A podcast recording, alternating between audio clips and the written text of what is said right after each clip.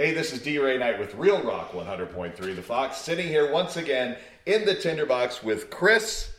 It's time for the best burn of the month of June. How you doing, bud? Doing all right. Yeah, of course, Summer Nights is, is going. Tomorrow. Yep, starts tomorrow, all through the month of June, July, and August. I'm telling you, a little secret.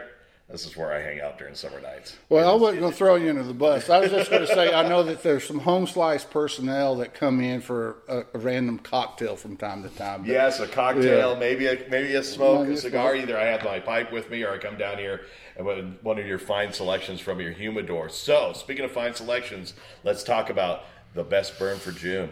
We're doing the uh, great little cigar by My Father's Cigar. Uh, it's the Don Pepin Garcia. It's the Cuban Classic.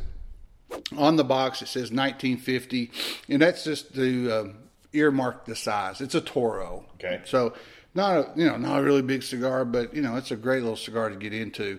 Um, it's a Nicaraguan cigar with a Crow wrapper, Nicaraguan filler, and binder. Um, on your tongue, you're going to probably get just a tad bit of pepper, not a whole lot. Yeah. Go get some earthy tones. Mm-hmm. You can definitely, you know, we talk about these tones and stuff in the past and make Mm-hmm. fun of them a little bit. This one, you can actually really kind of get that silky leather. There's a little bit of that Oh, definitely, yeah. leather leather, leather tone. And if you know, people say, "Well, what's a leather tone?" Smell of a baseball glove, and Yeah. there you have it. Exactly. So, if you want to know what a leather tone is, grab your kid's baseball glove and lick it.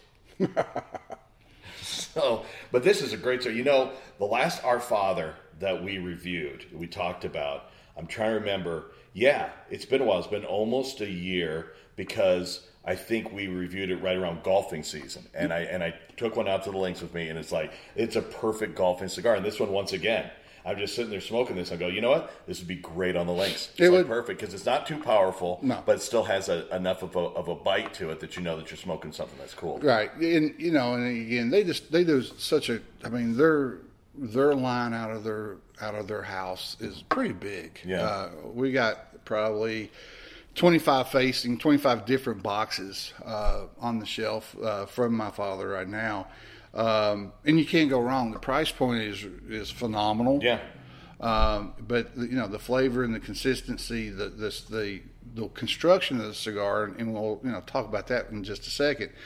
Um, you never get one that canoes or has that popping sensation in the wrapper. Um, if you know that happens, then probably the, the cigar was stored improperly Okay. or something like that. so basically, it's not their fault; it's yours. Typically, yeah, you know, and, and again, shipping this, that, and the other. But every now and then, you'll get, and it runs like um, uh, getting a batch of paint. Okay. All right, so then you go back in and say, okay, I need another gallon. It comes from a different paint, and it's a different shade. Yep. Just by a little bit.